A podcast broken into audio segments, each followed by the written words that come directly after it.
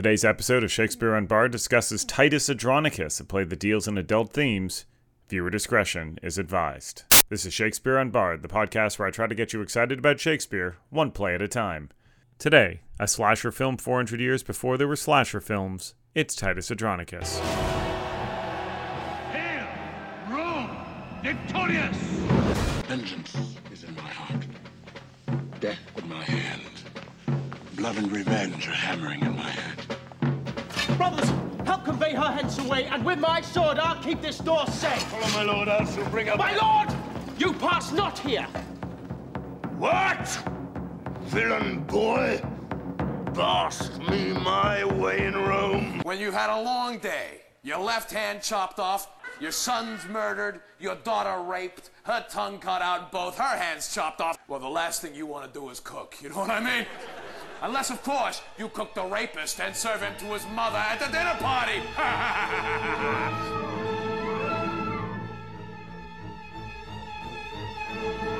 Okay, as always, we're going to give you a summary of this play. Don't worry, it's not going to be that long. This is Titus Andronicus in one minute. Let's start the timer and go.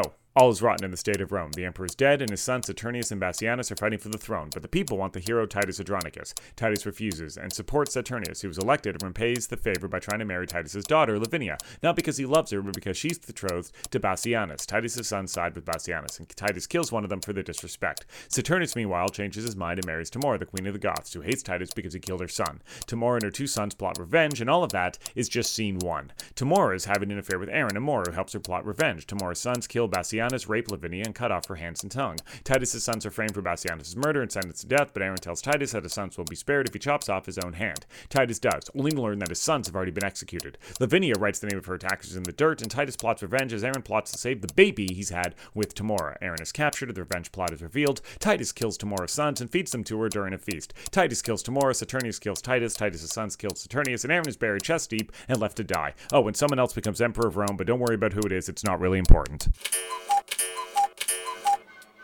The first issue that always needs to be addressed when discussing Titus Andronicus by William Shakespeare is whether Titus Andronicus was really written by William Shakespeare. Yes, yes, we had this discussion with Henry VI Part 1, but Titus has a bigger problem than just being a weak play. Not listed in any of the quartos published while Shakespeare was alive, Titus didn't appear until the first folio in 1623. Within 50 years, some clever wag was questioning its authorship, and the game has gone on ever since. People much smarter than me have analyzed the text for meter and words and compared this to Shakespeare's other work. There is some logic to this, and Shakespeare was an artist, and all artists have their aesthetic quirks. The Russian writer Sergei Dovlatov has a mania for never using the same word in a sentence twice. As for me, I can't stand adverbs, and I really hate the word got. The people who have compared Titus to Shakespeare's other work have all come to a variety of conclusions, but as with all the people who routinely question Shakespeare's identity, the jury's still out, and until they return, we're all stuck with Titus Andronicus. This, I suspect, is entirely the problem. Like Henry VI Part 1, which many a critic has tried to disown on behalf of poor Shakespeare, many would like to see Titus Andronicus expunged just so we can all stop having to endure the sight of Lavinia carrying her father's hand in her teeth.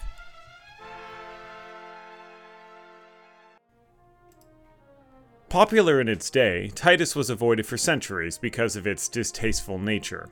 Writing of Cymbeline in 1896, George Bernard Shaw wrote that were it not for the play's heroine Imogen, Cymbeline would, quote, have as much chance as being revived as Titus Andronicus, end quote. Shaw had no patience for Titus, and neither did any of his contemporaries. But the play has enjoyed a renaissance in the last half century. Part of this sudden appeal, I suspect, is Shakespeare fatigue, a phenomenon which afflicts all theater people who were raised on a steady diet of Hamlet, King Lear, and Romeo and Juliet. One gets exhausted by the classics, no matter how grand they may be, and there is always the hope that a play like Titus Andronicus will suddenly be seen as a monster ahead of its time. After all, if Shakespeare did write it, then surely it must have some worth, or so the theory goes. Given the way we have idolized the bard, it's hard for theater people, practitioner and scholar alike, to simply accept that Will was capable of writing a bad play. God makes mistakes, but we don't like to admit it because every god is a reflection of its disciples. We have chosen to worship William Shakespeare, so surely even a play as grotesque as Titus Andronicus must be worth our time. I'm going to show my cards now. I do think Titus Andronicus is worth our time to a point. Structurally, Titus Andronicus is a poor play, but stylistically, it really has a voice that is entirely distinct.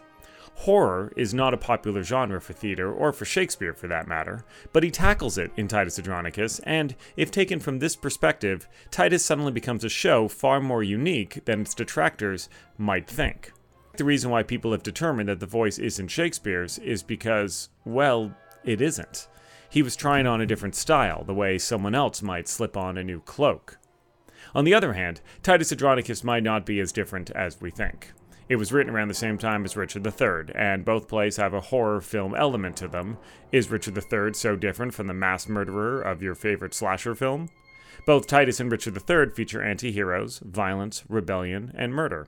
The difference is that with Richard III, Shakespeare had history to draw from. Depending on where you fall in the debate regarding Titus's source material, it may be one of the few plays Shakespeare invented on his own. If he did borrow from someone, it's mostly the Romans, who in turn stole everything from the Greeks. Any reading of their myths will reveal a litany of heinous crimes, so while Titus Andronicus is gruesome, it at least can brag that content was dictating form. Still, there's no denying that the lamentable tragedy of Titus Andronicus has a lamentable plot, which was Shakespeare's great weakness, especially when he didn't have a history book to consult. With Titus Andronicus, he may have only thrown in the murder and bloodshed because, as a young playwright, he was at a loss for something else to do. I usually rail and brawl against all those Shakespearean productions that change the time period and interpolate directorial inventions, but I almost think that's the only thing that can make Titus Andronicus a little more palatable. I've seen it played as a straight tragedy, and it almost always falls flat. The play seems best suited for some post apocalyptic hellscape where humanity has broken down into warring tribes. It certainly fails as historical fiction, for it takes place in no certain time period, and the Romans in Titus bear little similarity to those of Coriolanus or Julius Caesar, which are better suited to the periods in which they are set. The central problem is Titus himself, who is not good enough to be a hero, or bad enough to be a compelling anti hero. Fortunately, he's complicated and full of contradictions, but I fear this ends up disrupting the drama rather than enhancing it. Like the later King Lear, Titus Andronicus opens with the title character who makes a decision with a consequence that ripples throughout the rest of the play. Here it is actually two decisions. The first is that Titus orders the death of Tamora's son, the second is when he refuses the crown and supports Saturninus. Both decisions doom him. When Lear makes his fateful decision to shun Cordelia, it is because of pride. This is the tragedy. Like Oedipus Rex, the thing that makes Lear great also dooms him. Titus, on the other hand, lacks a single distinguishing feature. When he kills Tamora's son, he is vengeful. When he kills his own son a moment later, it's because he's been quick to anger. He shows humility when he turns down the crown, but ambition when he allows his daughter to be married to Saturninus. He demonstrates sacrifice when he cuts off his own hand to save his sons, but sadism when he murders Lavinia at the end of the play. One can pity his children, but Titus himself is such a cipher that at times he defies explanation. Lear and Hamlet always do things because it's in their nature. Titus seems to act simply because the playwright told him to. I'd argue that this might be one of the things that fills us with distaste, because while the violence of Titus may be grotesque, other plays are just as violent and yet maintain their popularity the rape and murder of Macduff's wife and son, the murder of Cordelia, the sexual assaults featured in Measure for Measure and All's Well That Ends Well, the incest in Pericles, all these events make us cringe. Yet we forgive them because they emerge from characters far more relatable than Titus. The murder of Macduff's wife and children serve a logical purpose, much like that of the two princes in Richard III. The violence of Titus Andronicus, on the other hand, is gratuitous because it appears to come out of nowhere. Much like a modern horror film, Shakespeare's only goal appears to be to shock and scare. The comparison to a horror film is apt. Titus Andronicus is nothing short of a 16th century slasher film. The only difference is that in slasher films, there's usually only one killer killing everybody, while in Titus, it's the killers that are threatening to take over the world. Horror films, of course, allow us to explore our darkest fears. They also have a morality that pleases us. It is by now a well known cliche that the innocent virginal girl will almost always escape destruction. She usually is the one who defeats the killer in the end. In Titus, the innocents are Lucius, Marcus Andronicus, and young Lucius. These three are the Greek chorus of the play, who can only react in horror to what is happening around them. Like the virginal heroine of Friday the 13th and other films of its kind, the heroes of Titus are the ones who must pick up the pieces once the killer, or rather the killers, have been dispatched. The villains of Titus rescue it from being completely intolerable. As is so often the case, they are more fun than the heroes, and their gruesome crimes are punished in fitting ways. Tamora is not a spectacular villain, but she is a good one because Shakespeare did her the courtesy of giving her a compelling motivation. If Titus has any merits, it's that it, like all revenge stories, inherently discusses the concept of personal retribution versus justice in a court of law. Tamora's son has been slain by her enemies. She, along with Aaron and her two demon sons, enact a revenge that dares to improve on the concept of an eye for an eye. In Tamora's world, you take an eye, she'll rape your daughter, mutilate her, cut off your hand, kill your sons, and drive you insane. I like Tamora's character, but I always wish she had more to do. She disappears for long stretches of time, especially during that nine month lag when she's having Aaron's child. Now, I'd argue the baby is the most inspired plot point in the show, although it does wreak havoc with the show's timeline. Since we can suppose that Saturninus wouldn't have married Tamora if she was visibly pregnant, we have to guess that a minimum of five or six months have passed between her marriage to him in Act 1 and the arrival of the baby in the second scene of Act 4. Given that no one mentions the pregnancy, one has to suppose that she didn't start showing until after her appearance in Act 2, Scene 3. The problem with this is that the two subsequent scenes clearly happen within a few days of each other, which means the next two scenes have to take place weeks or months later. Since one of these scenes is where Lavinia finally identifies her attackers, it implies that it took them months to hit upon the idea of having her write out the names using a stick in the dirt. Now, this strains credulity to me and is another major plot problem that no production I've seen has ever attempted to solve. Nonetheless, the arrival of the baby does liven the story up a bit because it shows us that while Tamora and her family are savages, the wicked Aaron is actually the most human of them all. Aaron's a Moor, remember, so the baby is both a mixed race child and clear proof that Tamora cheated on Saturninus. The nurse calls it, quote, a joyless, dismal, black, and sorrowful issue that is as loathsome as a toad, end quote, to which Aaron responds with a plea for mercy. Zounds, ye whore! Is black so base a hue? Sweet blows, you are a beauteous blossom, sure.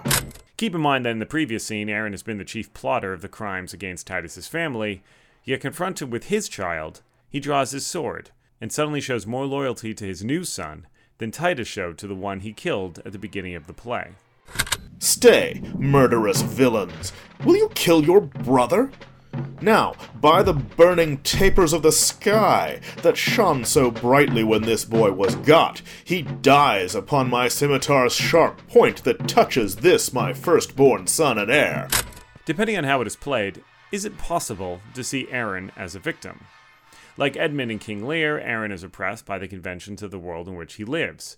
In King Lear, remember, Edmund is illegitimate, while in Titus, Aaron is a black man in a white man's world.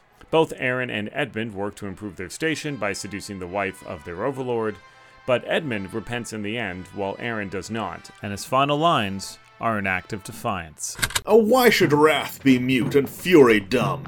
I am no baby, I, that with base prayers I should repent the evils I have done. Ten thousand worse than ever yet I did would I perform if I might have my will. If one good deed in all my life I did, I do repent it from my very soul. Aaron has also given himself up rather than see his baby hanged. Nothing is said of the baby's fate, but the Romans promised to let it live, and I like to think that they did. But this is the nihilistic world of Titus Andronicus we're talking about, and it's just as likely they threw it into a pit. Still, it would give another slimmer of hope to what is essentially a hopeless tale. Imagine if the son of Aaron and Tamora, two of the cruelest people in all of Shakespeare, grew up to be a man of worth. In the end, newcomers to Shakespeare might want to avoid Titus Andronicus, and if you're indulging in a Shakespeare marathon, you may want to put this towards the bottom of the list. On the other hand, people continue to examine Titus from its authorship to its theatrical worth, and you may discover you have something unique to add to the conversation. What I'm saying is, I do not come to praise Titus Andronicus, but I'm not quite ready to bury him either. I'm not the only one who feels this way, and perhaps this is the most intriguing thing that can be said about this brutal and bloody play.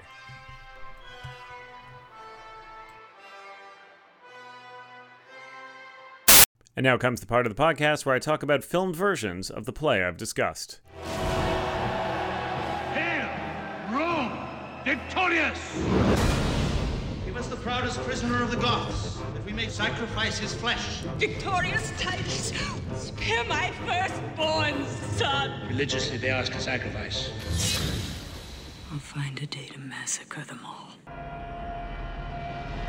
There's really only one version of Titus worth talking about, and that's the 1999 film directed by Julie Taymor and starring Anthony Hopkins in the title role. The film was a bomb when it first came out, but it's gained a cult following in the years since, at least among theater people, who are the only people I know. Taymor, who is known for infusing everything she does with a certain visual flair, is the force behind the stage musical The Lion King, and Titus came out when she was riding high on that show's thunderous success. She had money to play with, and you can't say she didn't build herself a playground. As a film, Titus is a bit of a wild visual ride, which always gives you something to look at, even if Taymor can't quite escape the trappings of Shakespeare's play. She's a little audacious in her interpretation, interpolating a modern day boy who was transported to the world of Titus Andronicus and serves as a sort of silent Greek chorus. Once the boy gets to ancient Rome, though, the movie follows the script, and Taymor happily allows the cast to do all the vile things that Shakespeare wants them to do. The actors are having fun, as actors tend to do, with top marks going to Anthony Hopkins and Jessica Lange, who is a pretty sultry who is a pretty sultry Tamora. For some reason, every time I see a production of Titus Andronicus, the actors playing Chiron and Demetrius play them as manic characters who are bouncing off the walls. They're always played as being unhinged and slightly insane. Taymor allows her actors to follow this pattern, and frankly, it's a little annoying. I don't love this production. I don't think Taymor captures the horror film atmosphere of Titus, and she's a little too in love with her own visuals. But at the same time, I kind of like that this film exists. Major Hollywood films of Shakespeare's work aren't exactly common things, so whenever one comes along, its very existence is always a bit of a minor triumph. If you're going to watch one production of Titus Andronicus, it might as well be this one. There are others, the BBC has their versions, and you can find others online, but this one is by far the most interesting, and it's pretty easy to separate Taymor from Shakespeare, meaning you'll be able to tell the difference between when you're watching Shakespeare's play and when you're watching Taymor's movie. This is actually a pretty important feature since we live in a world where Shakespeare is altered so often that if you hate something, it's hard to know if you should hurl those rotten tomatoes at Shakespeare or the person who adapted him. Thanks for listening to Shakespeare Unbard. Next up, Love's Labor's Lost, the comedy that everyone keeps trying to change into a musical. If you want to find links to the things I've discussed, check out the show page at www.joelfishbane.net slash Shakespeare Unbard. And hey, while you're there, why not take a look at all the other things I do with my time? You can even find info about my novel, The Thunder of Giants, a work of historical fiction about two eight-foot-tall women struggling to survive in a world too small to contain them. It's available now from St. Martin's Press. Shakespeare factors into the plot of that book too, specifically Henry V, but you'll have to wait till we get to that episode to find out exactly how. Thanks for listening to Shakespeare Unbard. Seven plays down, 31 to go. This was thy daughter. He that wounded her hurt me more than had he killed me dead. Will Shakespeare as a play. Let's go and cough through it.